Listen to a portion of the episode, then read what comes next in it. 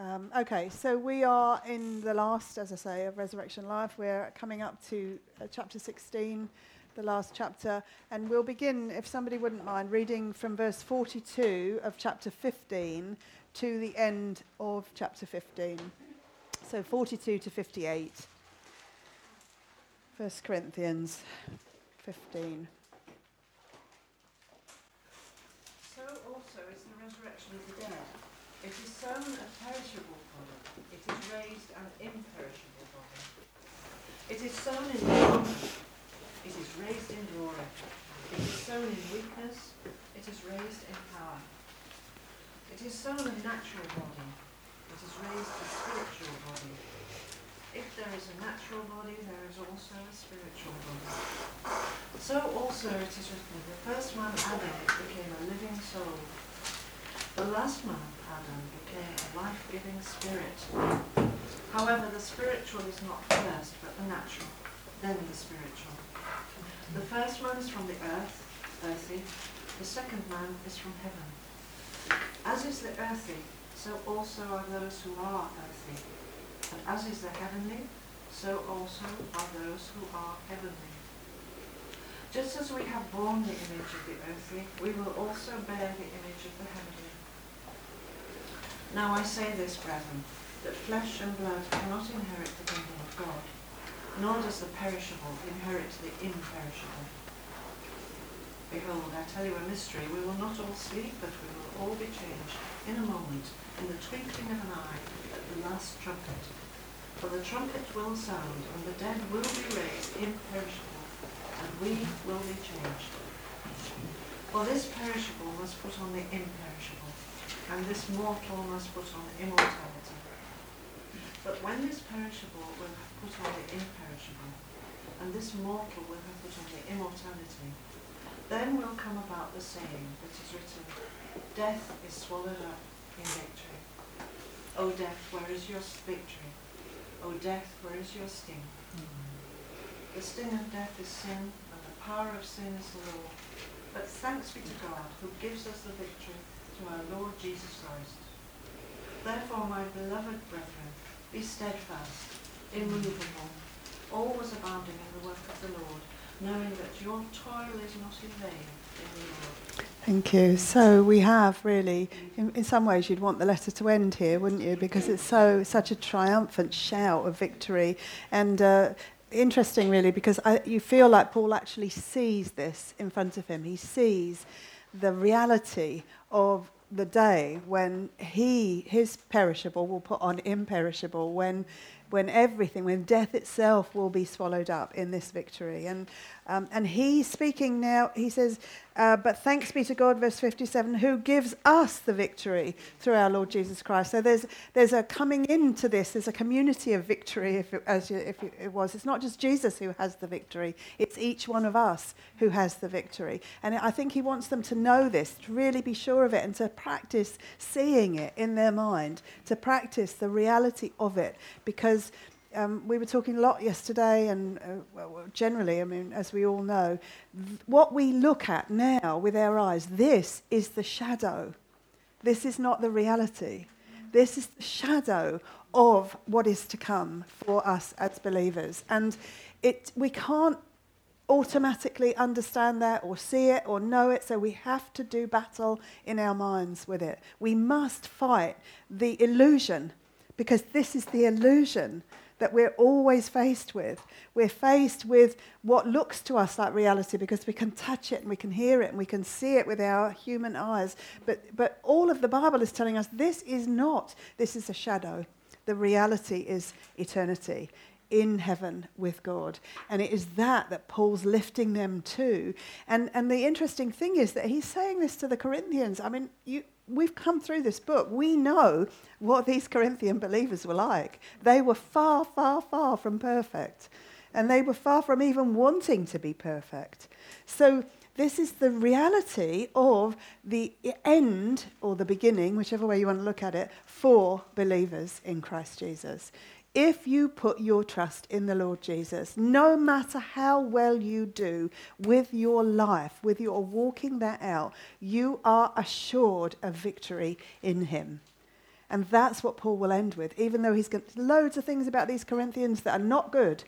He says, it's even reported that one of you has his father's wife. So that's the depravity that they have actually got to.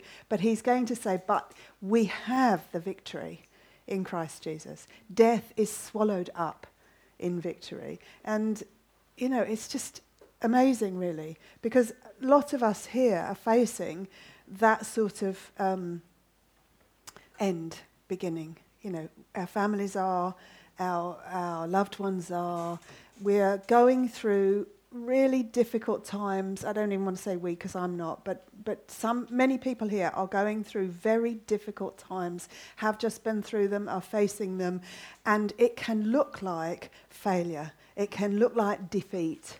But it is not defeat if you know the Lord Jesus. It is a shout of triumph, a shout of victory. And it's learning to live in that victory that is what we're supposed to be doing here. So, um, uh, he, fin- he says, um, but, uh, O death, where is your victory? O death, where is your sting? And then thanks be to God who gives us the victory through our Lord Jesus Christ. Um, could somebody read uh, 1 Thessalonians chapter 4, verse 13 to 18? Because um, he's finishing with the glory of what lies ahead. And it might be that, who knows, but it might be that tomorrow or next Monday, Jesus returns for his church. Who knows? It might be next week. It might be this afternoon. It might be this evening. We might not even have an evening group, Anne and Mike. So you might have been very wise to come this morning, you know, because he might already be here this afternoon. So there's, and 1 Thessalonians chapter 4, verse 13 to 18 describes that event. Um, so uh, somebody read that, 1 Thessalonians 4, verse 13 to 18, please. But we do not want you to be uninformed about those who are asleep, so that you will not grieve as do the rest who have no hope. For if we believe that Jesus died and rose again, even so God will bring with him those who have fallen asleep in Jesus. For this we say to you by the word of the Lord, that we who are alive and remain until the coming of the Lord will not precede those who have fallen asleep. For the Lord himself will descend from heaven with a shout, with the voice of the archangel, and with the trumpet of God. And the dead in Christ will rise first. Then we who are alive and remain will be caught up together with them in the clouds to meet the Lord in the air. And so we shall always be with the Lord. Therefore, Comfort one another with these words. Comfort one another with these words. There is victory and it is assured, and we are headed for it. And no matter what happens on the way, this victory is for us that we, ha- we have that. There is a triumph coming, either when we physically die or when we meet Jesus as he calls to us from the air. Um, somebody read ni- Revelation 19, verse 1 to 16. Uh, this is what Paul's kind of talking about in this triumph when this perishable puts on imperishable. Um, somebody read, yeah, Revelation 19, verse 1 to 16, please. Or maybe someone read eight verses and then someone else read the other eight verses. After these things, I heard something like a loud voice of a great multitude in heaven saying, Hallelujah! Salvation and glory and power belong to our God because his judgments are true and righteous. For he has judged the great harlot who was corrupting the earth with her immorality, and he has avenged the blood of his bondservants on her. And a second time they said, Hallelujah, her smoke rises up for ever and ever.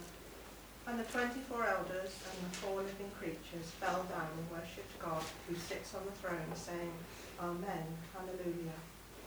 And a voice came from the throne saying, Give praise to our God, all you, his bondservants, you who fear him, the small and the great.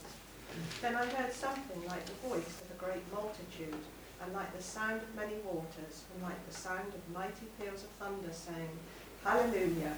For the Lord our God, the Almighty, reigns. Let us rejoice and be glad and give the glory to him, for the marriage of the Lamb has come, and his bride has made herself ready. It was given to her to clothe herself in fine linen, bright and clean, for the fine linen is the righteous acts of the saints. Then he said to me, Write, Blessed are those who are invited to the marriage supper of the Lamb. And he said to me, These are the true words of God. Then I fell at his feet to worship him. But he said to me, Do not do that. I am a fellow servant of yours and your brethren, who hold the testimony of Jesus. Worship God. For the testimony of Jesus is the spirit of prophecy. And I saw heaven opened, and behold, a white horse, and he who sat on it is called Faithful and True, and in righteousness he judges and wages war. His eyes are a flame of fire, and on his head are many diadems, and he has a name written on him which no one knows except himself. He is clothed in a robe dipped in blood, and his name is called the Word of God. And the armies which are in heaven, clothed in fine linen, white and clean, were following him on white horses. And from his mouth comes a sharp sword, so that with it he may strike down the nations, and he will rule them with a rod of iron. And he treads the winepress of the fierce wrath of God, the Almighty. And on his robe and on his thigh he has a name written, King of kings and Lord of lords. Thank you. Can you see why I'm putting these things together? Because Paul is writing to the Corinthians and he is saying that we have our hope is the resurrection of every believer because of Christ's resurrection. That each believer in the Lord Jesus will be resurrected to eternal life with God. And that is a triumph, a victory over even physical death itself, that we will be forever with the Lord. And uh, 1 Thessalonians chapter 4 talks about if we don't die first physically, what will happen is Christ will come back for his church and he will call to us and we will meet him in the air. And in that moment, we will be changed in the twinkling of an eye. This perishable will put on imperishable. And then in chapter 19 of Revelation, what you get is Christ coming back with us to this planet. After at least seven years of a tribulation that happens on this earth, Christ will come back and we will be ready to come back with him because look at what it says. Let us rejoice and be glad and give glory to him, for the marriage of the Lamb has come and his bride has made herself ready. It was given to her to clothe herself in fine linen, bright and clean, for the fine linen is the righteous acts of the saints, the righteous acts of the believers. And it was given to you to clothe yourself yourself in that. See how these Corinthians might have needed to know this. This is not written till long after Corinthians is written.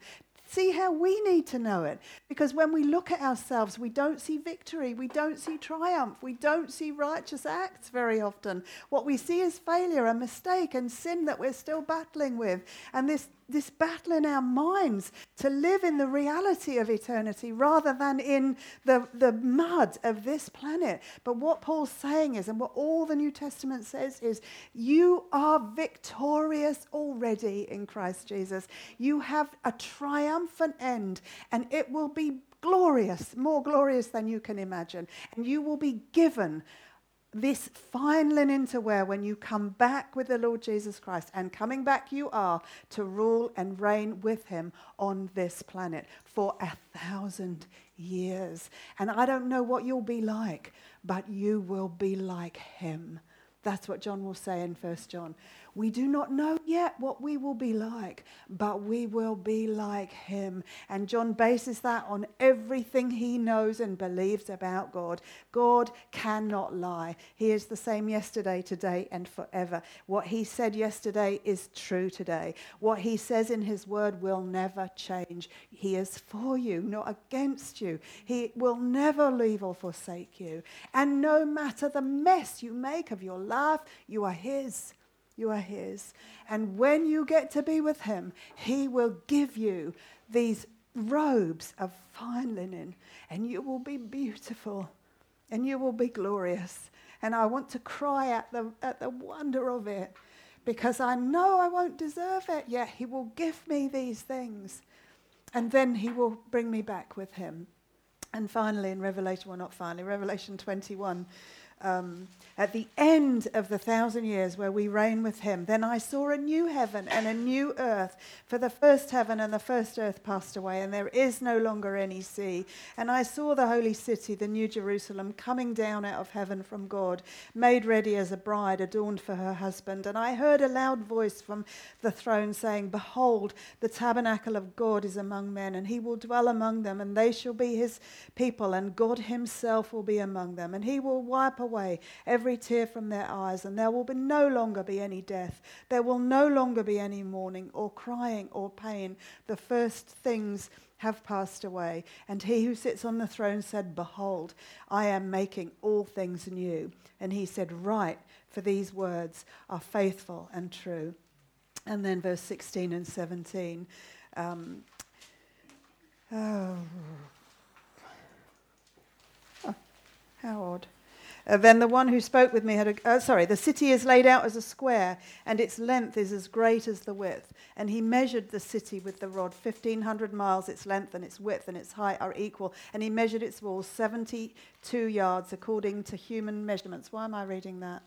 I don't know. I've got the wrong verses down here. Oh, I'm going to read verse 22. that's wrong. So I saw no temple in it, for the Lord God the Almighty and the Lamb are its temple. And the city has no need of the sun or of the moon to shine on it, for the glory of God has illumined it, and its lamp is the Lamb. The nations will walk by its light, and the kings of the earth will bring their glory into it. There is a day coming, a day that is going to take a thousand years between Christ coming back and the end of, the, uh, of his ruling and reigning. But there is a day coming when there will be no more pain and no more sorrow and no more tears and no more sin. And you and I will live in a new heaven and a new earth. And I can't even, I've got no words for it. I can't even get it into my head. But there it is. You and I are headed for glory. That is the, the reality of 1 Corinthians 15. If we, if we hope in Christ simply for this life, our hope is in vain. Our faith is in vain. If all we have is what we have here and now, then give it up. Give it up and, and go out and eat, drink, and be merry. But what Paul is saying in 1 Corinthians 15 is this is just a tiny, tiny taster of what we have to come. This isn't even a taster, this is just a shadow of what is to come. Set your heart on things above. He'll write in Colossians. Set your mind on things above. Keep your eyes on Jesus. Keep looking to where you are headed. And don't look down, because as soon as you look down, your mind takes you back into the mud and the mire and the pollution and the corruption. And and drags you down to forget who you are in Christ Jesus. You are a glorious, transformed child of God, and you forever will be. And he's writing these things to Corinthian believers. That's the most amazing thing. To Corinthian believers who are struggling and disputing and arguing and disagreeing and full of sin and wanting the greater gifts and, and probably speaking a lot of gobbledygook a lot of the time and passing it off as tongues. And all of this, he's writing to this group of people. So, don't you think that's wonderful? that he would write this to them, God would write this to them. And to us. Well, yeah, and to us. 1 Corinthians 15, 58. Back to that. Therefore, my beloved brethren, be steadfast, immovable, always abounding in the work of the Lord, knowing that your toil is not in vain in the Lord. God is at work on this planet. He is at work bringing many sons to glory. He is bringing many people into the reality of salvation in the Lord Jesus Christ. And He is doing that through Juliet and through Barbara and through Jill and through Sue and through Anne and through Rosie and everybody in this room. God is working through you Amen. to bring glory and, and we have to train our minds to think about that. We have to train our minds. So, Paul is going to finish this wonderful chapter in 15 with this, therefore, my beloved brother, and therefore, because of all I've just said, you know, be steadfast, immovable, Now, I know how hard that is because love is like this, you know, and it's hard to be steadfast. It's a battle, it's a fight. We are in a fight for our minds because the enemy comes in and the, and the world comes in and, and it doesn't sound like the enemy. It sounds like our husband or our wife or our friend or our brother. It sounds like someone who loves us. And it comes in with lies and deception. And it starts to steal the joy and steal the truth from us. So we have to do battle with it we have to do battle with it. You have to fight. And the way we fight is by coming together in fellowship through the word. That is the way we fight. And anything that keeps you from fellowship in the word is of the enemy of your soul. That is absolutely categoric. If you are not in fellowship through the word, in the word, then you are being deceived. You are being deceived and you are being robbed of your strength. And really, you know, I'm, I don't mean just us here. It doesn't matter where it is, but it matters that you have fellowship in the Word. It matters. And it matters that you get together with other believers who love God, who love His Word, and who are going to be steadfast, immovable, always abounding in the work of the Lord. We have to be doing that, not just because of God and what He wants us to do, not because we're trying to earn brownie points, because we can't earn any points. Um, at the end, I was saying to Rosie yesterday, you know, sometimes you, you think, Lord, I mean, I've just given you my whole life. I'm always doing this and doing that, and I don't get drunk anymore, and I don't do this. Not that you did, but, you know, I don't do those things, and i have given you every day of my life, and I've done nothing but work for you in the community or with that. And, and what God is going to say is, wow, weren't you blessed? Weren't you blessed to be able to be a part of my work? On the planet.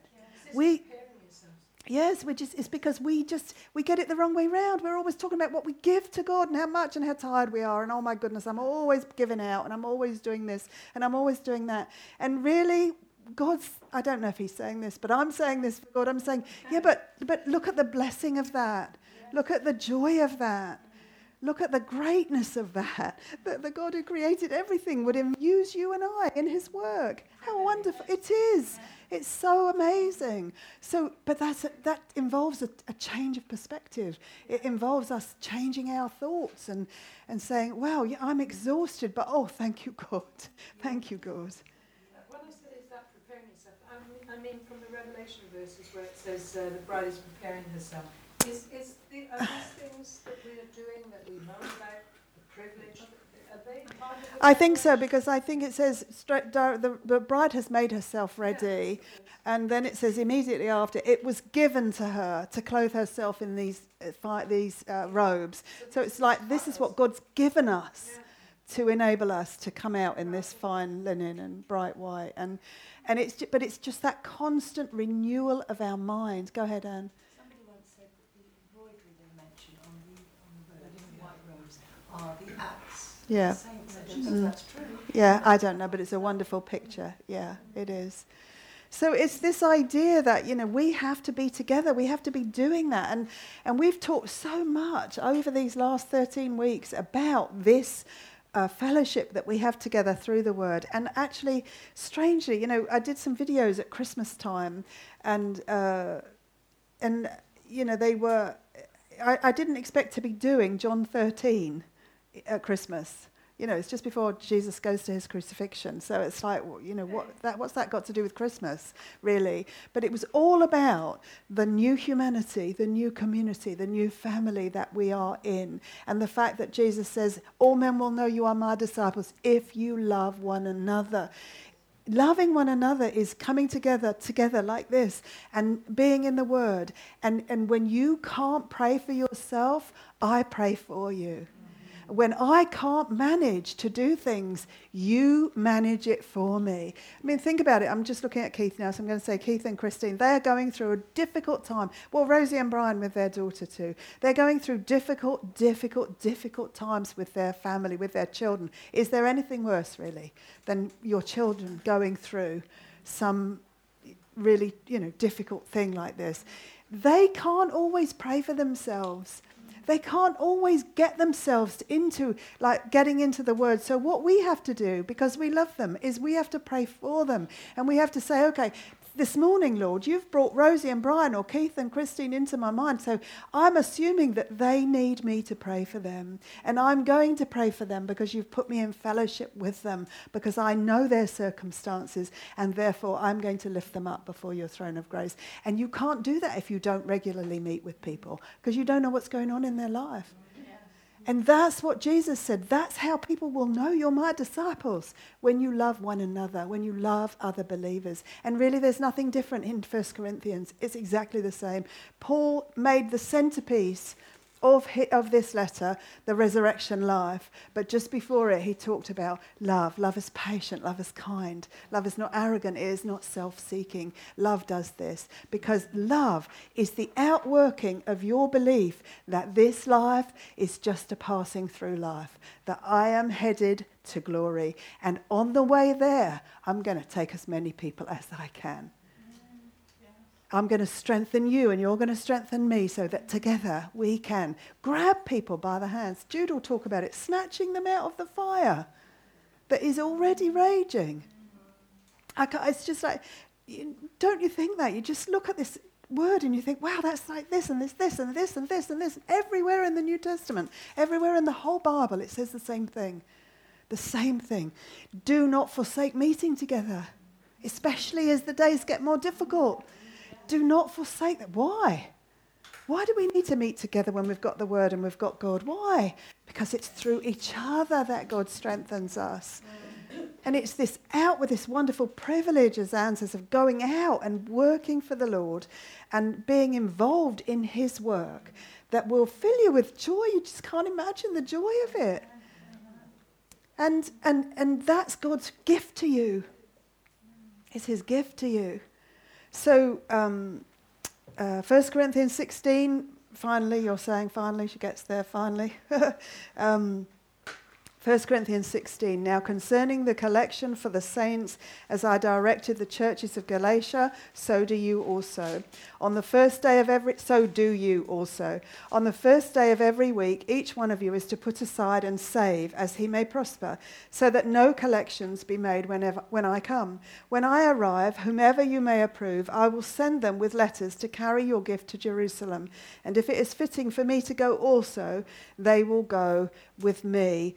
Paul now turns to the practical outworking of this love that we have for one another. Based on the resurrection, based on the fact that we're going to be eternity together, he's going to talk about how that works in practice. And they'd asked him a question about it in 1 Corinthians 7. If you look back just briefly.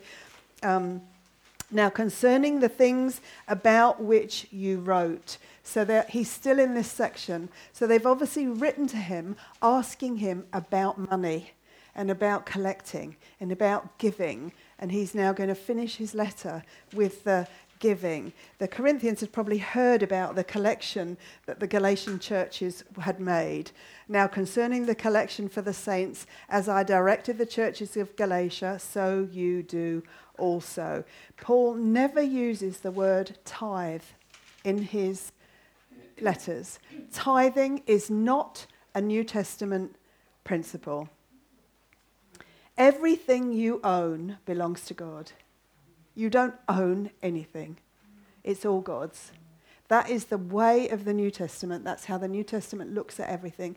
Everything you have was given to you. God will always provide all your needs, He will always give you what you need. Therefore, everything you have is His. Now, to think like that it takes a huge change of mind. Go ahead. Can I just ask, mm. Jacob, with his ladder, when he saw the angels coming up and down, mm-hmm. and he says at the end, I think it's, I know it's 16, I can't remember the reference, but he says at the end, because of what God has done, done for him, he will give 10% of what he owes. Mm. And I, I queried this. Um, and I was told by the minister that we have to give ten percent of what we mm-hmm. what we earn. Mm-hmm. Is that right? No, you don't have to give anything at all. You don't have to do anything. But, but is it isn't it better to I don't know if it's better to give to the church or give to the poor. Mm. That's that's where I have some conflict. Mm. The church is talking about getting their roof done, Mm. but then I think the poor Yeah, need help as well. yeah, yeah. Well, first of all, you're not giving anything to anybody. You're actually using what God's given you. So that's first thing. You're using and stewarding what God has given to you. Genesis. I know it's Genesis. I was trying to find it, but uh, it's probably about 27, 26, 27 Genesis. Um, so you're stewarding what, what God's given to you. But actually, when you come to Christ, you realize you died. Oh, I died. And I've been born again. And I'm now a new creation in Christ Jesus. So actually, everything you own, everything you are, everything is God's. Yes. It's from that viewpoint that you start to think, well, I earn quite a lot of money. And lots of people don't earn a lot of money. So in my fellowship, let's get together and figure out what can we do with the overflow of supply we have and who can we help and let's spend some time praying and asking the lord where would you like us to, to give um, i think the new testament is clear that one of the big reasons to give is to help believers who do not have enough it's the concept of family you know, we have a, a, saying, don't we? Charity begins at home. That's where that comes from. But I mean, it's, it's, it's. Um, all men will know that you are my disciples if you love one another. If you love one another, disciples. So now, if we are in a situation where the church, the entire church, has enough, then you're going to start to think, okay, but we're to be out making disciples as well. It's not one thing or the other thing. So now everyone is able to make disciples because they're not worried about how they're going to pay their rent and what they're going to feed their children because you've just taken care of that for them. So now they're able to fulfill their commission and the church grows. Um, I, I, didn't, I don't know that I answered your question. Jacob is Old Testament, remember? They had the concept of tithing because it was law. It was all the law. So they, they were told, this is what you do to be righteous. You do this, this, this, this, and this. When you come to the New Testament, what the message is, you, no matter what you do, you can't be righteous. so Christ was righteous for you. Now in him, you give everything, uh, you know, I mean, as the Lord leads you, you, you do whatever the Lord leads. But um, you don't have to give anything. And you definitely don't have to give 10%. And, you know, maybe the Lord will ask you for 50%, 100%. I don't know. Yeah, exactly. She gave a couple of mites because she gave everything she had. Mm, mm. Um, okay, so uh, he never uses the word tithe at all. And um, uh, even though he talked more about giving than any other New Testament writer, so that should tell you something. Um, what does he say about giving here? in these verses, chapter 16. Yeah, put something aside as you are able, he says, as you are able. And uh, when would that be done? On the first day of every week. What was the what, was the day that they traditionally the church came together? On the first day of every week. When's the first day of every week?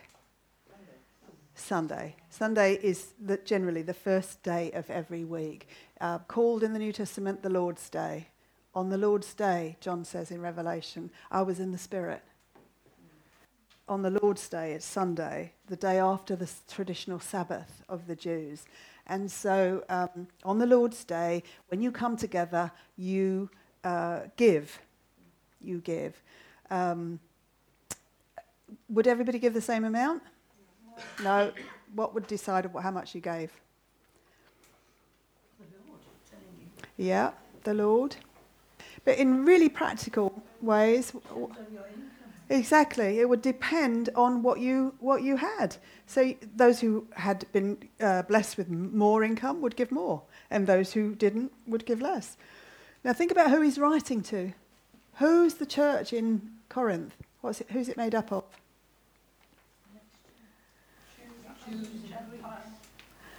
Mostly, who's it made up of? There will be Jews there and Gentiles, but Jews, Greeks and Gentiles is synonymous. So um, slaves, and well off people. There were slaves coming into the church. That's why there's so much problem with the marriage and everything else. That's why they're having such difficulty because it, this Corinth is a multicultural city and people are coming into the church in, in droves. They're, they're, they're coming to salvation. And now the, the big problem is how do we manage all these types of people? How do they love one another? How do they fit together? And, and you see, they're not doing well. They're having lots of disputes and disagreements. But, uh, and he says it when you come together for the Last Supper, some of you get drunk. You know, because the wealthy come with all their wine and all their food, and they start eating before the slaves even get off work. And then the slaves get there, and then they haven't got much. And they're just. So it's this concept of we're all brothers and sisters in Christ Jesus. We belong to one another. We belong to one another. It matters to me if you don't have enough to eat on your table. It matters. It matters that, you know, that I've been blessed with material wealth. Therefore, I should be more able to give and more willing to give. Um, now, think about, think about that, that concept. You know, we don't live in a world like that. We, especially in the West, non believers do not want to give up what they have. They don't. And especially if they've worked hard to get it. Especially then. Wow, I've worked my socks off to get this. What do you mean I should be giving this away? No fear. I've worked really hard. And the concept of that is, goes really deep. I haven't had a holiday. I had to work my way through. up. I, have, I couldn't take a week off and go anywhere nice. So now I've got a bit of money. That's what I'm going to do.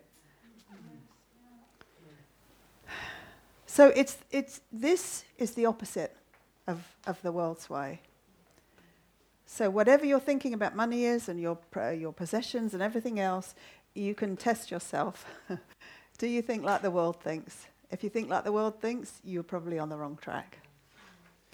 Um, so, uh, yeah. Um, somebody read verse 5 to verse 12 of 1 Corinthians uh, 16, of chapter 16, please. Verse 5 to verse 12.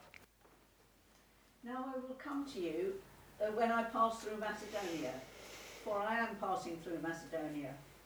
And it will be that, uh, and it may be that I will remain, or even spend the winter with you, that you may um, send me on my journey wherever I go. For I do not wish to see you now on the way, but I hope to stay a while with you if the Lord permits. But, it, but I will tarry in Ephesus until Pentecost. For a great and effective door has opened to me, and there are many adversaries.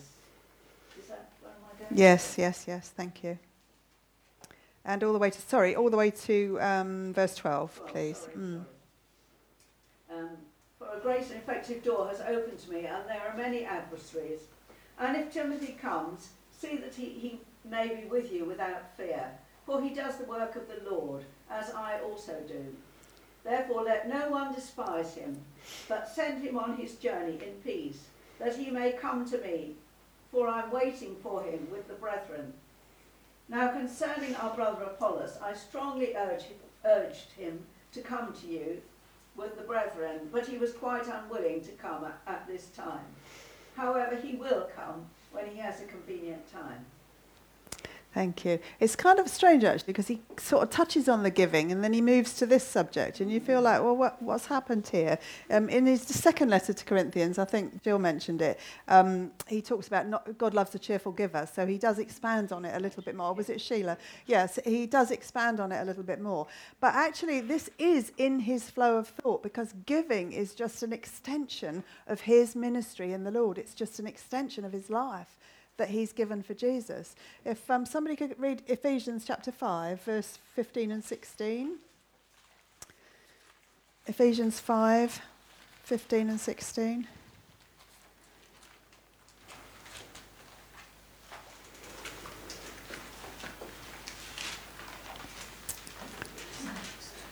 Be very careful then how you live, not as unwise, but as wise, making the most of every opportunity the days are evil. Thank you.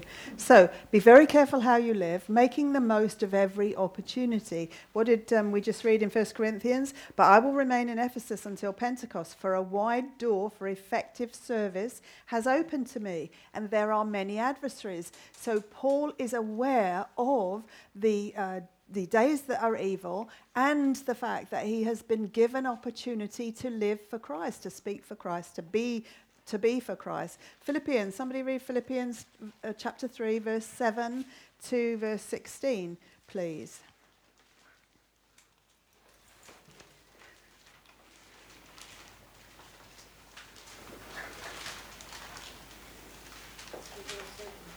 Seven to sixteen. But whatever things were gained to me, those things I have counted as loss for Christ's sake. More than that, I count all things to be lost in view of the surpassing value of knowing Christ Jesus my Lord, for whom I have suffered the loss of all things, and count them but rubbish, so that I may gain Christ. I may be found in him, not having a righteousness of my own derived from the law, but that which is through faith in Christ, the righteousness which comes from God on the basis of faith, that I may know him and the power of his resurrection, and the fellowship of his sufferings, being conformed to his death, in order that I may attain to the resurrection from the dead. Carry on, Barbara, to um, verse 16, please. Not that I have already obtained it, or have already become perfect, but I press on, so that I may lay hold on that for which I was laid hold of by Christ Jesus.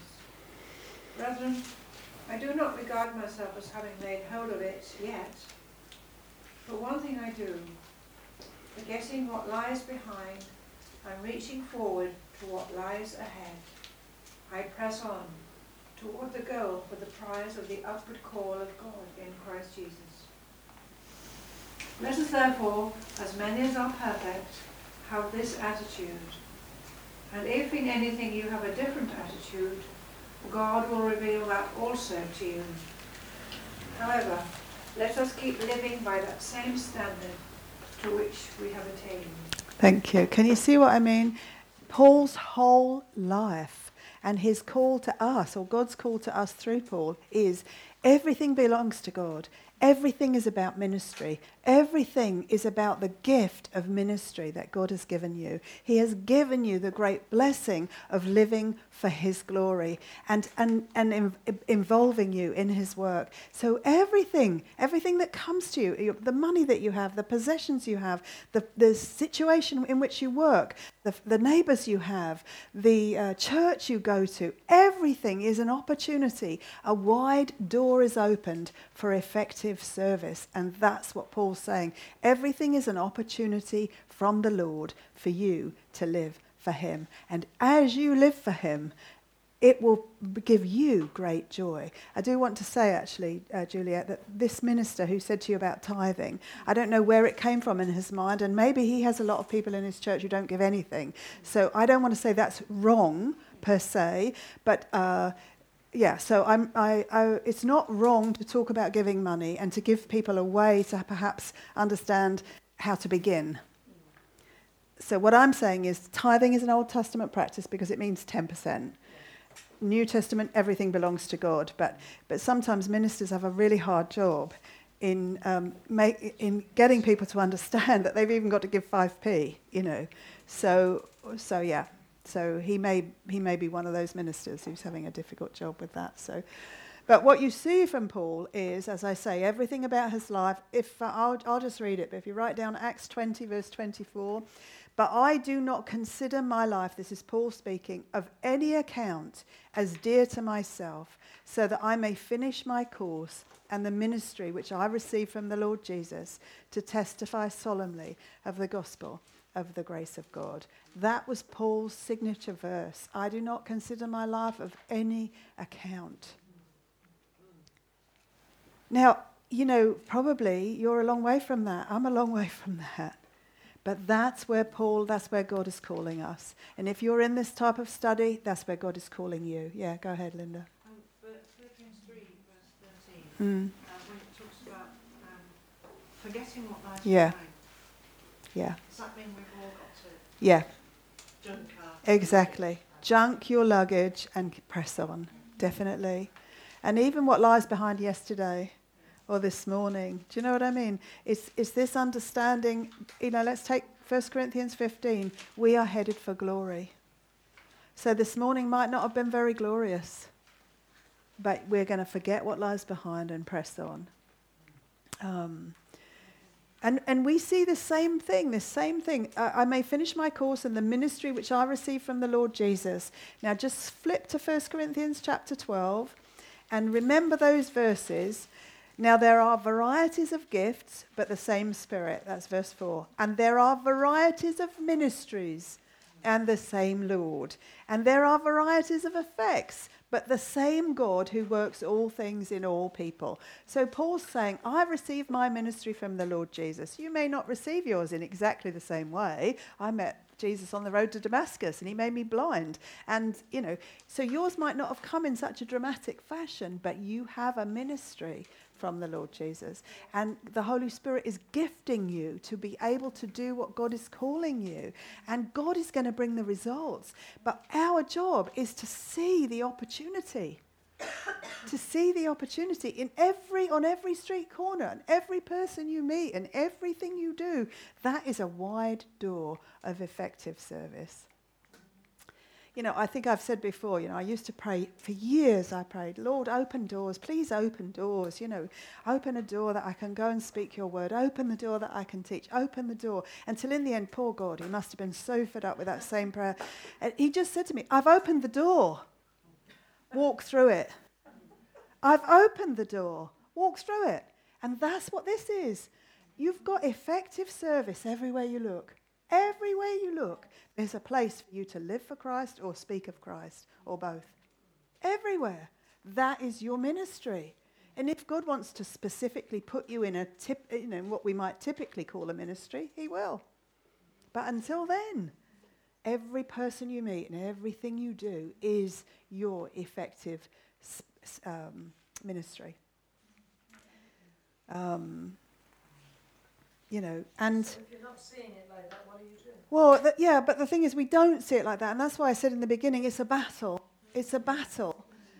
You know, Paul will say, not that I've already attained it, but I press on. It's a battle to see our lives that way because we're assailed with all sorts of things and difficulties and, and memories from the past and things we didn't do and things we should have and stuff we're still doing that we know we shouldn't. And we're just assailed with it.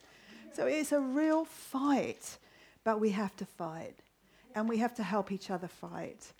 Because the reality is, no matter who you look at in this room, and no matter how put together they are, they have to fight too. We all have to fight.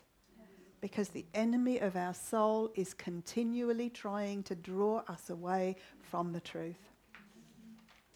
So that's a battle. And sometimes you do well with that battle, and sometimes you don't. Sometimes you feel like you've been steamrolled. but the, nonetheless, the new day comes. Pick yourself up, forget what lies behind, and press on.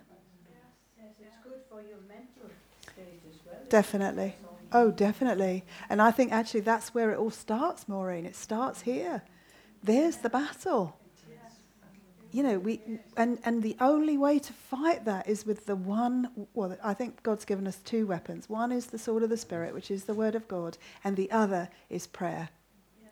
And we have to be doing those constantly. Otherwise we'll lose the battle. Because I find giving glory to God, I find that helpful. Yes, praising. A, Mm. a Yeah. time. Mm. And I just walk around my house. or Yeah, "I'm just there you go. God," and it Exactly.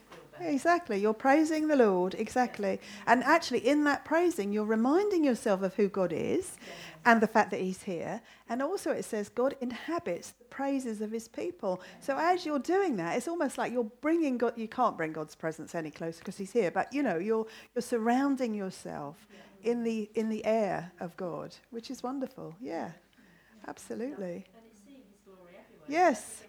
Yes. Everything is from Him and of Him. Yes. So Yeah. It's opening your eyes to it. Yes. Yeah, it is helpful. Yes, Thanks, I- I Juliet. one person, I pray, glory be to you, God, in Ah, in thank you. situation. Yeah, thank you. That's thank you, Maureen. Yeah, pray, pray on, pray on. Just keep going. Um, Um, yeah, go ahead. Yeah, we are the bride of Christ. Mm. And it says that we are, in verse 8 of Revelation 19 that we were reading, it says that, uh, uh, that this is fine linen.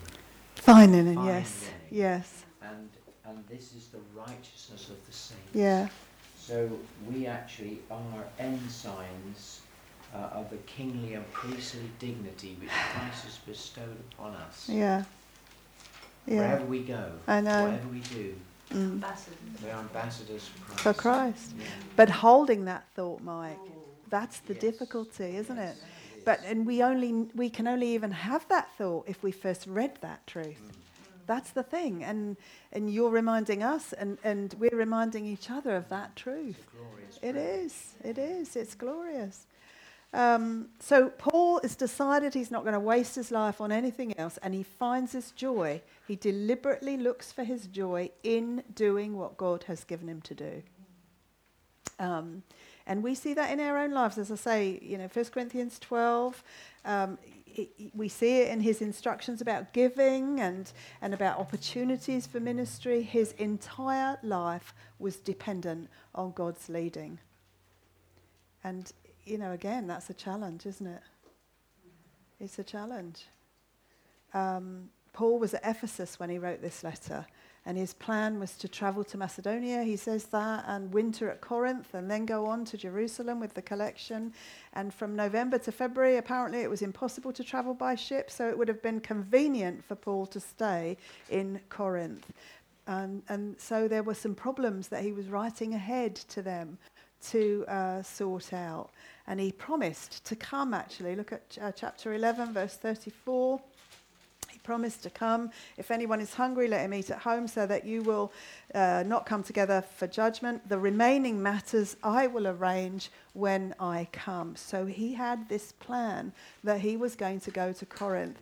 And actually, that's what it would, I'll just finish in a couple of minutes, but we'll talk about it after the break. That's what really caught me about this last chapter of Ephesians, of Corinthians. Paul had made plans but he had to change them several times. His, this is a man living for God, understanding the opportunity, not keeping anything for himself, pressing on all the time. And he's making these plans and he's going to serve God and he's going to go there and do this and he's going to sort out this church in Corinth because, oh my goodness, Lord, they need me to go there. And God continually changes his plans. What can I learn from that? What can I learn from that? That I may be serving the Lord. I may be doing exactly what God has gifted me to do. I may be, you know, doing everything that the Lord wants me to do. And God might still change his plans. Do you see what I mean? So um, keep that in your head and have a cup of coffee, and then we'll come back in 10 minutes, no longer than 10 minutes, and um, start again. Paul's life was wherever God leads, I will go, but he makes plans. He makes plans. And often those plans have to be changed. Now, that's really uh, uh, important, I think, for us to understand because sometimes we think if something doesn't happen the way we expected it to happen, then we must have done something wrong.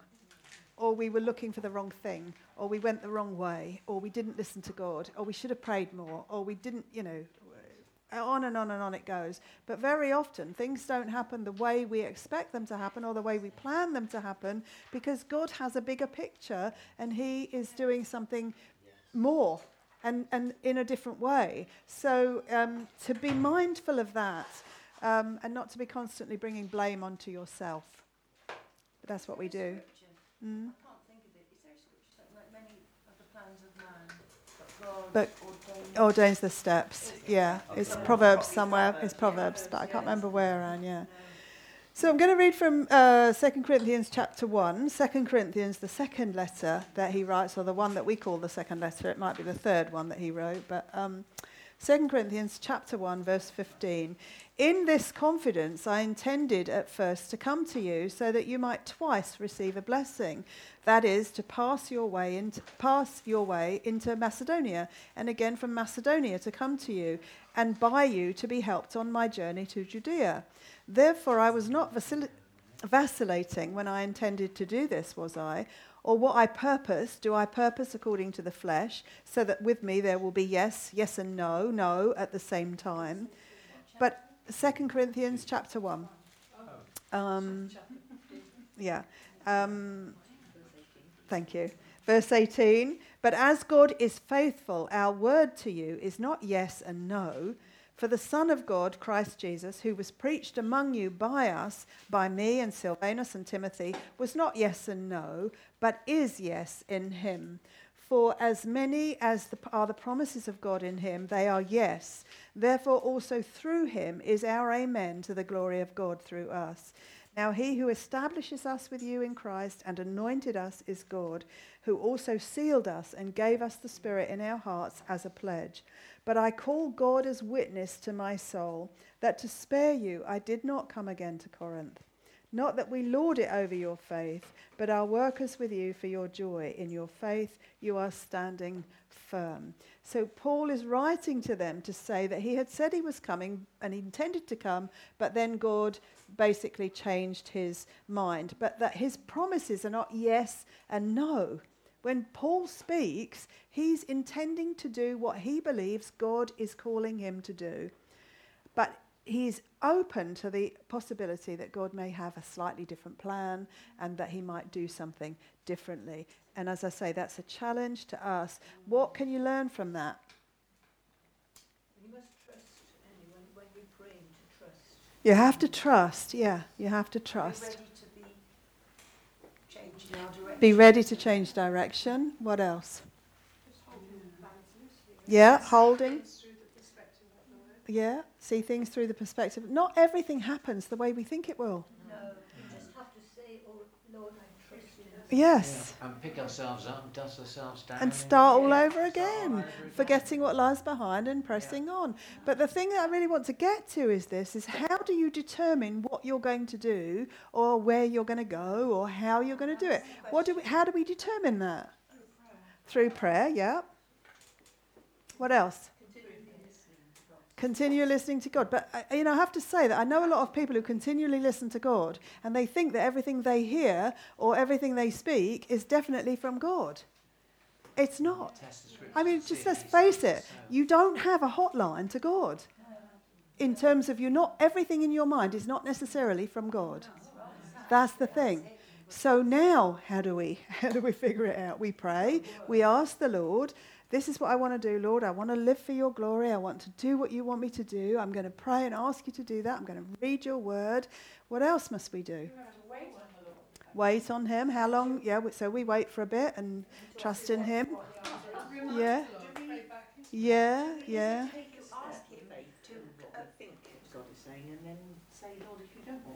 Exactly. You have to start employing your mind. Christianity is not a mindless faith.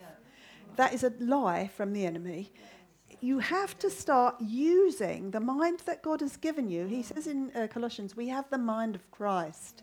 We are Now- a sound mind. Yes, we are a sound mind. So we have to employ our mind to to come to the Lord and say, okay, I'm praying, Lord, I want your direction. I don't want to go wrong. I don't want to do anything wrong. I want to walk in your will.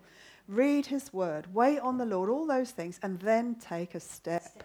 and ask him to door. Yeah, if it's not right, close the door. Now, he might, you might walk along that road for a long time, and then he might close the door and send you off somewhere else. Does that mean that you walked along for a long time and he just didn't bother to tell you because he thought, oh, well, she's all right, let her go down there? No. Everything you encountered on that road There you go. That's it. Everything you encountered on that road was an opportunity for service. Because all is of God. Exactly. So mm. it's not necessary, even though your plans change, you know, 180 degrees. That God doesn't work in degrees. The whole thing was his plan. So you were going this way, and you thought that's where was the way God was taking you, and you followed what you thought you should do, and you and you did everything that you thought He was asking you to do, And he probably was. But then in the end, it ended up like over here, and you think, well, what was that all about?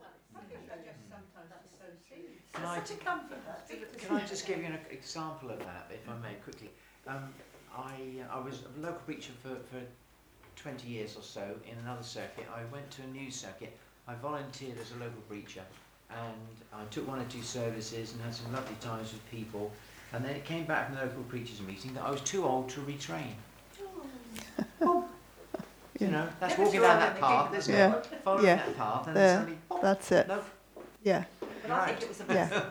yeah, I think it was a blessing. Yes, but I mean, it Yeah. was quite a shock to me. But yeah, Dust yourself down and pick Yeah. yourself up and Yeah. start all over again. yeah.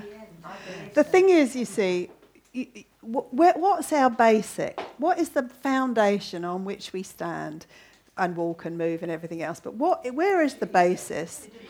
The basis is my life is yours. You can take me wherever you want, at whatever time you want. You can take me here or there or whatever. It doesn't matter. I don't actually care if this works in this ministry or in that ministry or over there because it's all about you. It's not about me. It's when it becomes about me. Now I don't want my plans changed so much. Now it's really crucially important that I've, this is finished because how could it be God if it doesn't end up where I thought it was going to end up? Exactly. And it's so, you know, and God is at work through it all. I mean, if ever uh, this ministry has had that exact thing happen, we thought we were going to a bigger place. It was almost totally assured. I thought we were almost in the door. And suddenly it went. And you've been making sort of plans. Plans. I had this plan and that plan. I was going to do this and I was going to do that. It was amazing. And we could go here. And we, you know, wow, wow. It was going to be amazing, Lord. And it would have been.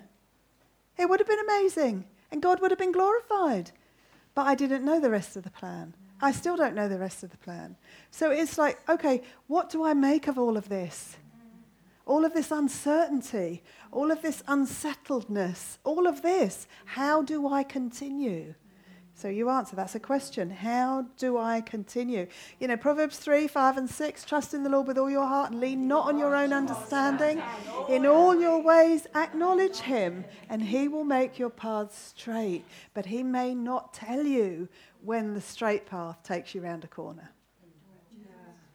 See what I mean? So, how do I continue then? Knowing all of this, how do I continue? By faith and trust. By trust. But what must I trust, actually, Rosemary? Because I find with a lot of this stuff, the immediate thought in my mind is, I got it wrong. Oh, I got it wrong. Oh, Lord, I thought I heard you, but did I not hear you right? I got it wrong. Yeah, that's natural, isn't it? Yes, but so what is the. Corinthians 1 verse 20, it says, For as many as are the promises of God, in him they are yes. Yes, yeah. Um, So, okay, so what, take that into the situation then. Into, you thought you were going one way, you thought you, you know, you prayed, you did everything you thought, and you, you just moved forward, and then suddenly it didn't work out the way you thought it was going to work out. So what do you make of that? Is it to test how, how abandoned you are to, to God, that you will be prepared to, you know, show what you feel is right? Yeah, To go his I think uh, that would be involved in it, Anne, but what's the bottom line underneath? What is. But why should we accept it? It's just what you're doing, what you're asking. I mean, God knows. The I know. Yeah, I know. But, but, oh, but yes, that's true, Maureen, that's true. God has the very best for you. So no matter whether it, it if it hasn't Yeah. worked, He still wants the There you go. you. Yeah, Yes. there you go. That's it. What you're trusting is that God will finish in you what He began. And that everything He does is His work to bring about your transformation to be more like Christ. So now, all the plans that you have, they're in this open hands. And it's like, well, I think this is the right thing, Lord, and I think you're opening this door, and I'm going to step through it. And if it's not, it's okay. Like say, Yeah. um, trust in the Lord with all your Uh, heart. Exactly. Lean not on your own understanding. It's this idea that we use our minds. We use our minds. You've been given a mind. You're supposed to use it. And you're supposed to pray, and you're supposed to read the word, and you're supposed to get together and, and talk to one another and get some counsel from other people and, and see what, you know, just use everything God's put at your disposal. And then you're to walk through the door that looks like it's opened. And you're to trust that that door might be out, you know, might be going over there. Do you see what I mean? Exactly. Um, the scriptures- Exactly. And the scriptures say that we are the crown jewels. And so in this study, we're polishing the crown jewels. Yes, exactly. And he didn't want them polished over there. He wanted them like polished, they're yeah. here. Exactly. What does he know, really? Honestly. Um, The worst thing you can- the hardest thing, not the worst thing, the hardest thing is, is thy will be done. yes. Nevertheless, not my will, but yours be done. But the second thing I think we have to know is also not every plan you make is in the will of God. That's the, that's the truth. We think, we pray, we read, we counsel together, we do all of the right things, and we come up with a decision that's not in His will. That that isn't a plan that He has for you. And I think we have to face facts. That can happen because there's a lot of stuff going on. We're still in this, you know, changing, transforming work. So there's a lot of things that we'll do wrong. I don't mean wrong sin, but I mean, you know, we'll start to go the wrong way. But what will happen then? What must we understand then? And he will. s exactly. He'll cause all things to work together for good. And he will also maneuver us and intervene and change what we're doing if we are out of the will of God and we wanted to be in the will of God. And at the same time, be using that experience. Exactly. To work for us. really. Exactly. Yeah. Um, so, uh, when you're going to make a plan, then what are you going to do?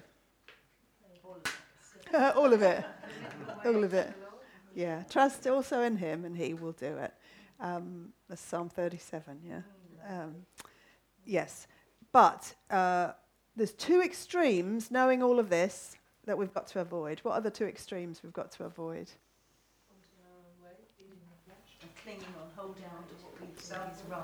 Well, I think there's one extreme is to be so frightened you don't do anything. I see what you mean, yes. I'm not sure I'm going to get it right, so I just I'm just going to stay here, Lord.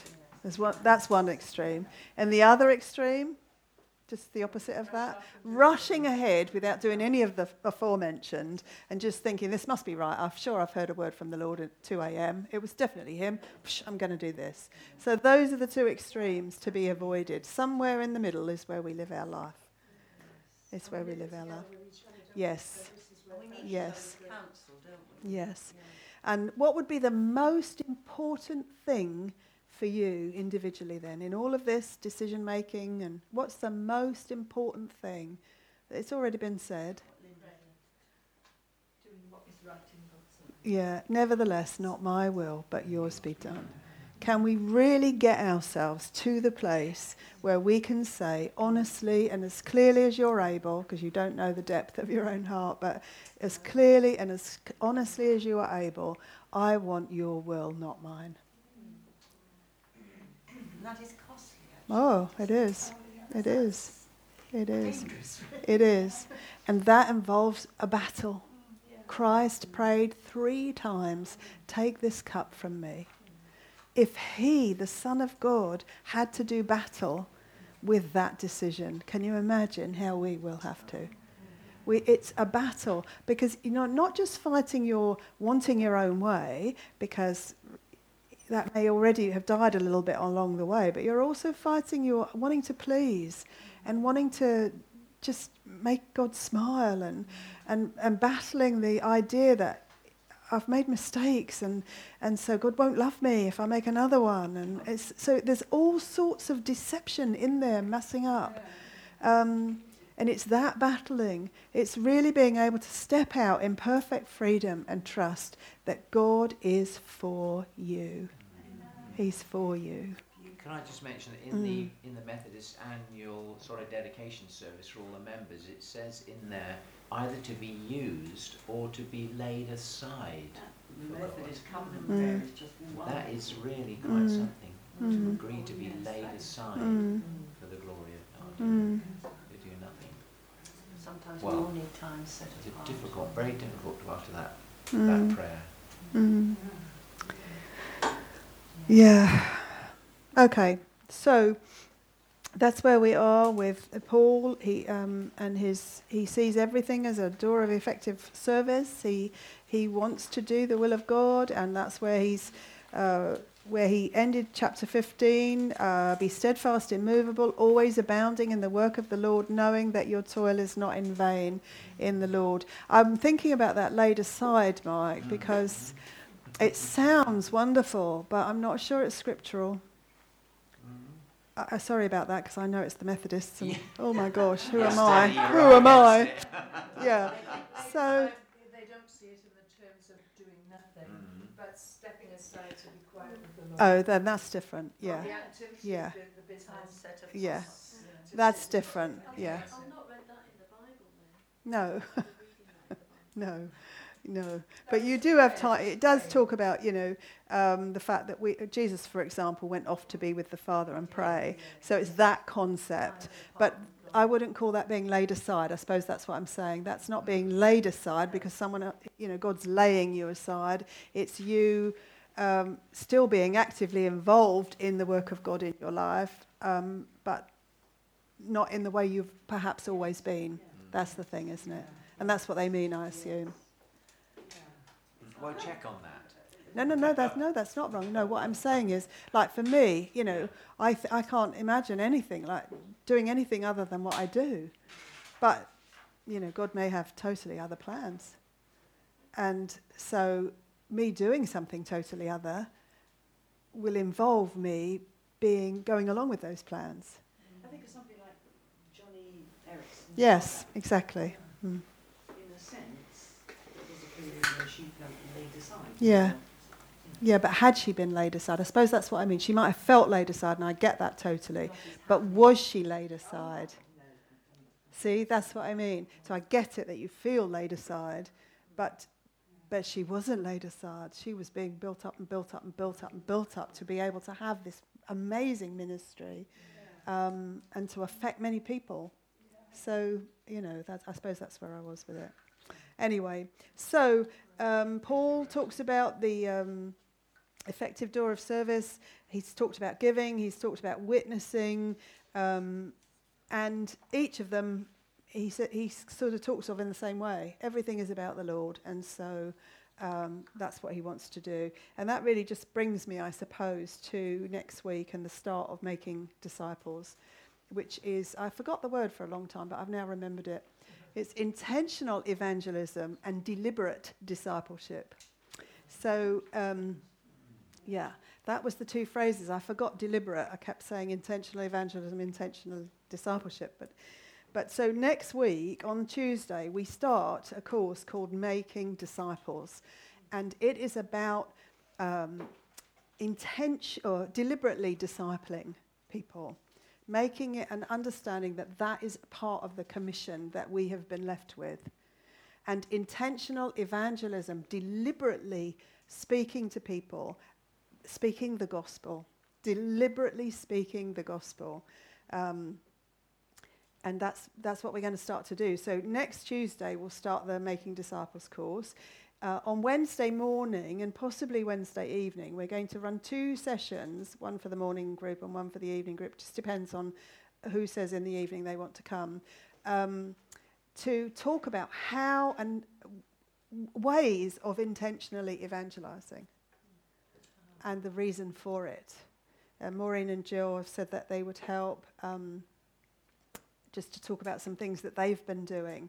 Um, but it's really a time I, I want people to come together and, okay, okay, I've done this in the past and it was really good or it worked or, you know, whatever. But to, to have this understanding that we are definitely, we know that we are to be evangelizing, which means we are to be speaking the gospel. You know, yes, we're to live. Of course, we're to live the gospel. But in a way, that's much easier. We are to speak the gospel. It is a spoken gospel. It is the, it, and the, it's in the words of the gospel that people get saved. The gospel is the power of God for salvation. I am not ashamed of the gospel. It's that idea that we are not ashamed to speak out the truth about Jesus. And that's really, um, so I've been, Finding a way to approach it simply. yes, without fear. Mm. Yeah. Gossip the gospel. Mm. Yeah. Yes, just know how to talk to people that won't make them back off. Yes. I think you're one of those. Yes. But also to understand, you see, this comes not on its own, not separately. It's not a separate thing. It comes off the back of 1 Corinthians, where we can see what it is that people are missing if they don't believe in the Lord Jesus. And where we hear Paul say, and uh, you know, that this is all about the Lord. It's, and my life is all about God. It's all about making Jesus known. So it's, it's off the back of that. It's not doesn't sort of stand on its own. It's just it's a continuation, really. I think. So if you can come, please come. Um, next yeah, next Wednesday. Well, Tuesday is the regular class, and we'll be moving on to a new course, making disciples. But next Wednesday is this intentional evangelism, and um, 10:30, uh, 10:30 in the morning, Wednesday evening, seven. Um, yeah, but I, you know, I'm going to stay over obviously to do Wednesday morning. I'd rather not stay right until the evening and have Maureen and Jill pitch out on Wednesday evening if they even can, and then find nobody comes. So that's why I'm saying for the evening. Um, it's important to know. So, ten thirty to when? Sorry. 12ish. 12, okay. Mm, mm. Which Um, seven p.m. till yeah, seven p.m. till Wednesday. in the Half evening. past eight, uh, half eight-ish, I Half eight. suppose. yeah, something like that. I mean, you know, this is the reason. First of all, the reason that we moved into this building was so that we had a place from which to send out the truth and to, to so that this place would be known as a place where the truth, God's truth, is shared, is talked about, studied, shared. And that's why we wanted to move. And, and I still want to move. If God brings us a bigger place, that's I do. Because I want a place that's like a light shining on a hill. I do. I want that. And there's nothing wrong with that. But obviously, at the moment, God's not providing that. So, what I'm thinking is okay, now we have to really see okay, well, what can we do from here? And that's what we can do from here. We can do it, doesn't depend on a building.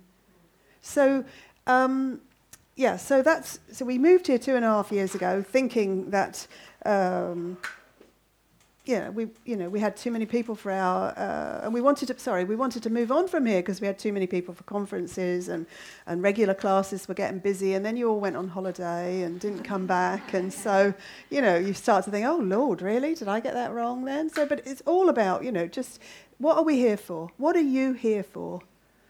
That's a question. What are you here for and to be built up, right, Rosemary?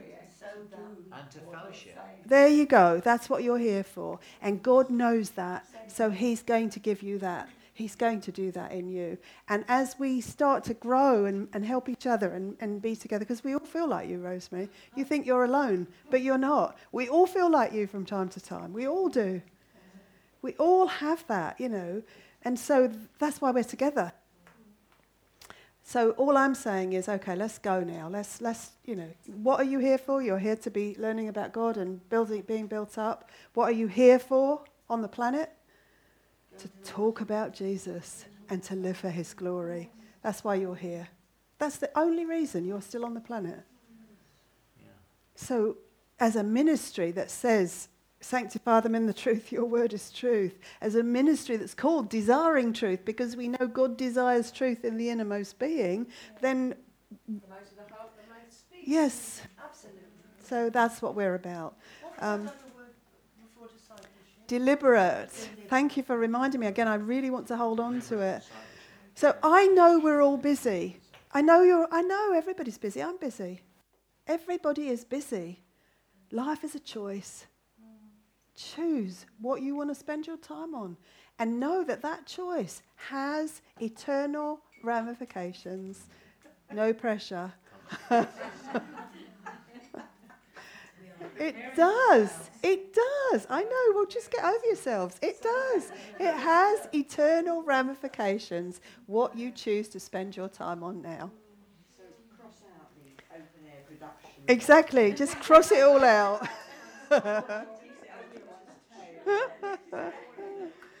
okay.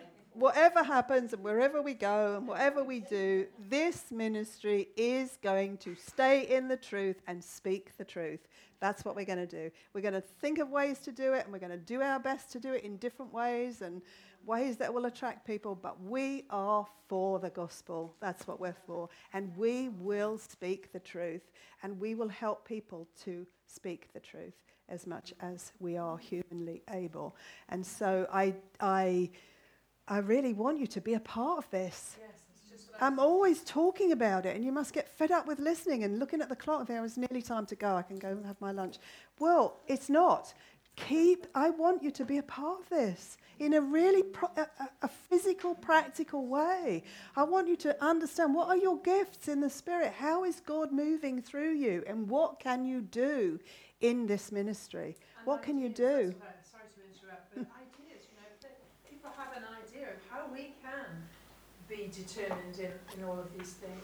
Yeah, uh, yeah, but actually, you know, yes, it's So good for you. I want your ideas, but if you've got an idea, I want you to do it. I don't want you to say, oh, well, this is a really good idea. Could you do that? Do you know what I mean? Another Yeah, there, here, just do that, would you? And I'll come and enjoy it when I can. That's not what we need. We need people who will say, This is how the Lord works in me. This is what He's called me to do. This is what I can sense that He is starting to do in me. And I want to do that with you in desiring truth. Exactly. Maureen and Jill will hope you, that's what they're doing. That's what we need. And the thing, it won't come unless you know that God will work through you. In the summertime, you know, because we don't want to take the whole five weeks off, so we're going to continue with a, kind of fellowship group type atmosphere, but it'll still be in a study. I've just finished the study, actually, praise God, hallelujah. I've just written this five week uh, discussion course. And people have sort of volunteered. They've said yes to leading these groups. Anne and Mike are going to do some leading in the evening group, and uh, Angela Thomas, who you know, has also said she could help with that, and Sue and Vanessa, who haven't backed out now. I've said their names can't back out. So they are going to do something in the morning. And if you want to be a part of that, talk to them about helping out with it, because that's what we need. We need people who will say, you know, I'm, I'm committed to the gospel, not necessarily to desiring truth, although that's the vehicle, but I am committed to God and I'm committed to the truth. And I want the gospel to go out. I want to know more about the Lord so that I can share him better. Juliet, just share, I'll share a little bit, can I, Juliet? She was, uh, she was at work and uh, suddenly in the break time she was bombarded by these younger people asking her questions about her faith and um, not in necessarily a good way, in a very antagonistic way. And um, she, you know, she did what we'd all do. We, she tried her best to answer, and I, s- I guess she made some mistakes, and for the rest of it, she did really well. But her overwhelming uh, memory or witness from that is she had peace. And she didn't get flustered, and she didn't get angry or, or kind of get caught up in herself because God came through for her. He helped her to speak to these people. And, you know, on the face of it, it looks like they didn't any of them want what she was saying, but that doesn't matter because God opened a door of effective service for her there. Now, how could she do that? How could she how was she able to do that? Because she has chosen to set aside time.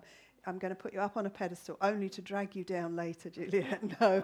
But she has chosen to commit her time to studying the Word of God and to praying and to giving her life to Him, surrendering to Him. Now, you know, we all, we all must do that. And the benefit is, the, the promise of God is, you will have the peace that passes all understanding in those situations that normally would send you, you know, crazy. So, um, join in the summer groups. Please join. Now, I've told you that Vanessa and Sue are going to run, you know, lead them in the mornings. If you nobody pitches up, they'll take it personally. So, you have to now start coming so that they know that you love them and that you care for them and that you can tell them all the things they don't know and that you, you know, you do. So, um, You know, just just have this idea. Let's try to think about this idea that we really are a family and that we really are going to build each other up so that we can go out. And you have gifts that we need. I mean, that's the bottom line. You do. You do. You have ways that God works through you that this ministry needs.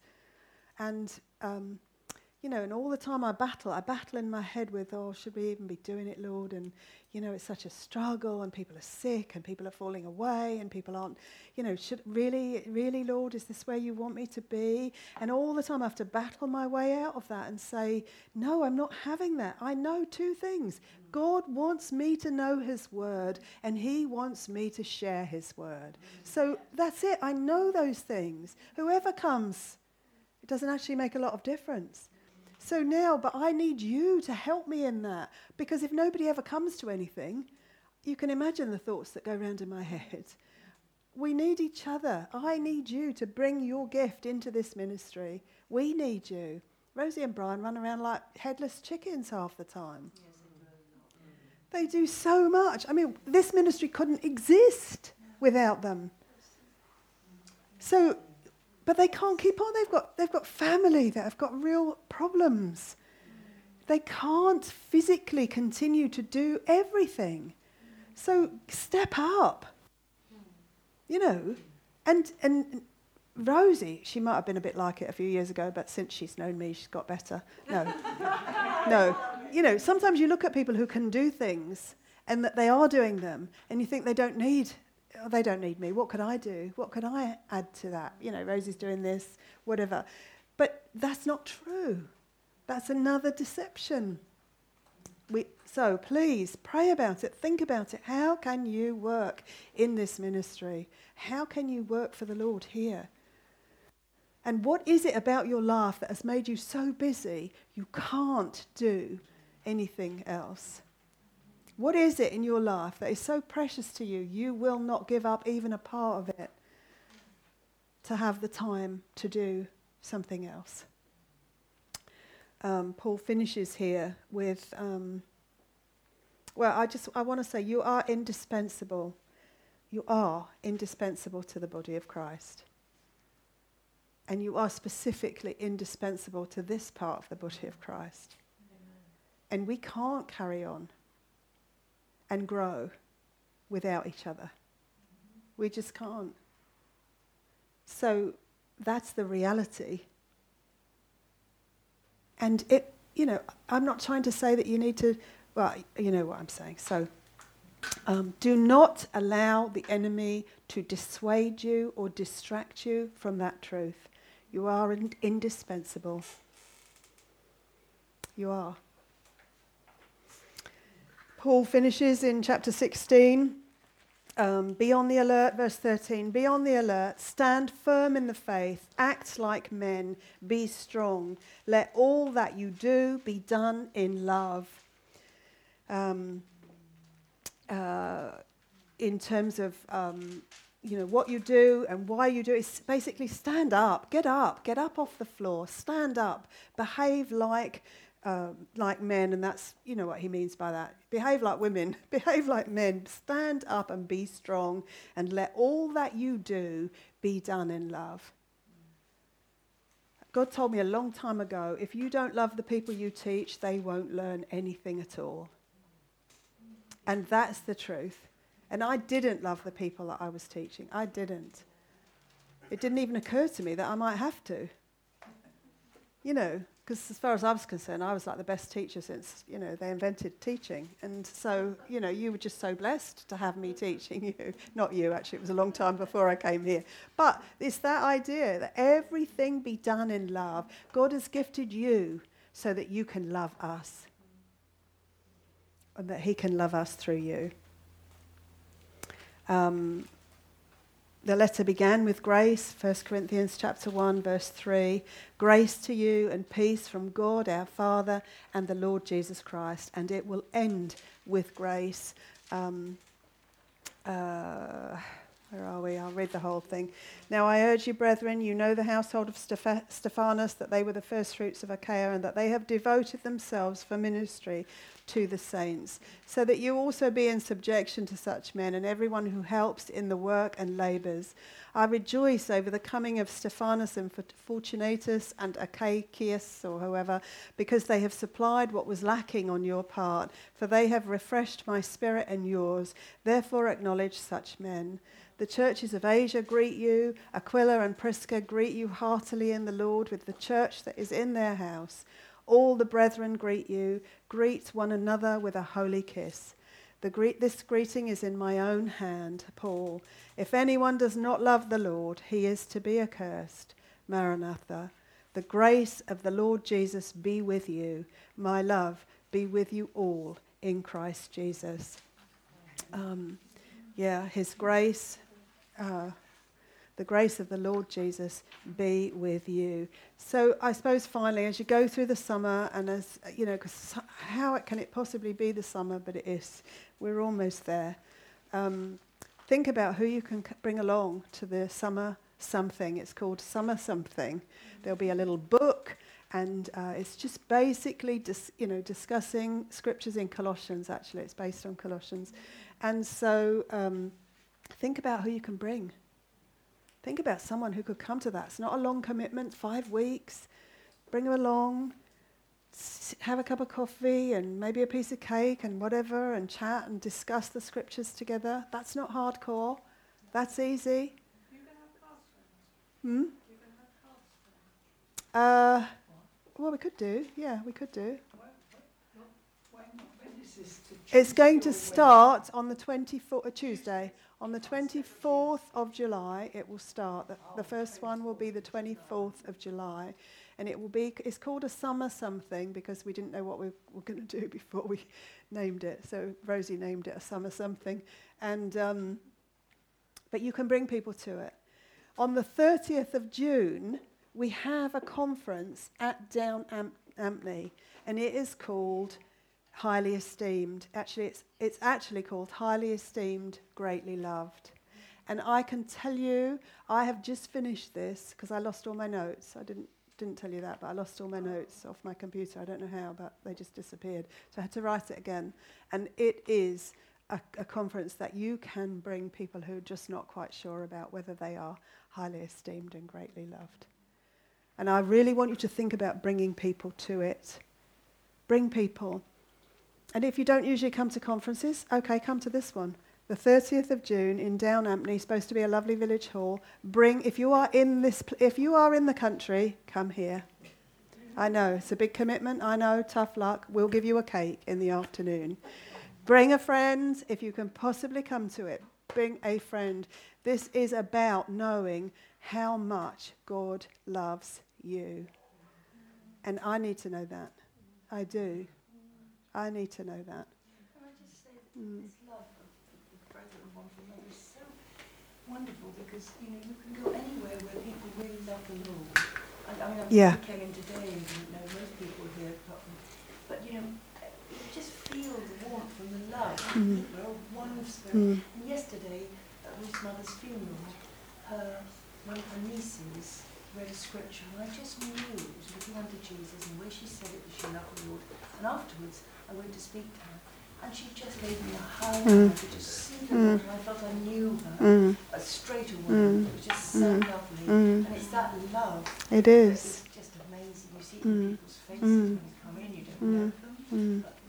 Yeah, thank you, Anne. And it's empowering, that love. It's not soft and mushy. It's no. really empowering, and you feel connected. And she was reading from a little book that her uh, auntie had written in through her Christian life her grandmother. Uh, grandmother, sorry. Mother, yeah. And it reminded me of the text, though being dead, yet speaketh. Yeah. Yeah, thank you. Yeah. yeah. Beautiful. So that love is just so important, isn't it? Yeah, it is. And actually, on that note, I'm going to just read um, from 1 Corinthians 13. If I speak with the tongues of men and of angels, but do not have love, I have become a noisy gong or a clanging cymbal. If I have the gift of prophecy and know all mysteries and all knowledge, and if I have all faith so as to remove mountains, but do not have love, I am nothing. And if I give all my possessions to feed the poor, and if I surrender my body to be burned, but do not have love, it profits me nothing. Love is patient, love is kind, and is not jealous. Love does not brag and is not arrogant, does not act unbecomingly. It does not seek its own. It is not provoked, does not take into account a wrong suffered, does not rejoice in unrighteousness, but rejoices with the truth, bears all things, believes all things, hopes all things, endures all things. Love never fails. But if there are gifts of prophecy, they will be done away. If there are tongues, they will cease. If there is knowledge, it will be done away. For we know in part and we prophesy in part. But when the perfect comes, the partial will be done away. When I was a child, I used to speak like a child, think like a child, reason like a child. When I became a man, I did away with childish things. For now we see in a mirror dimly, but then face to face. Now I know in part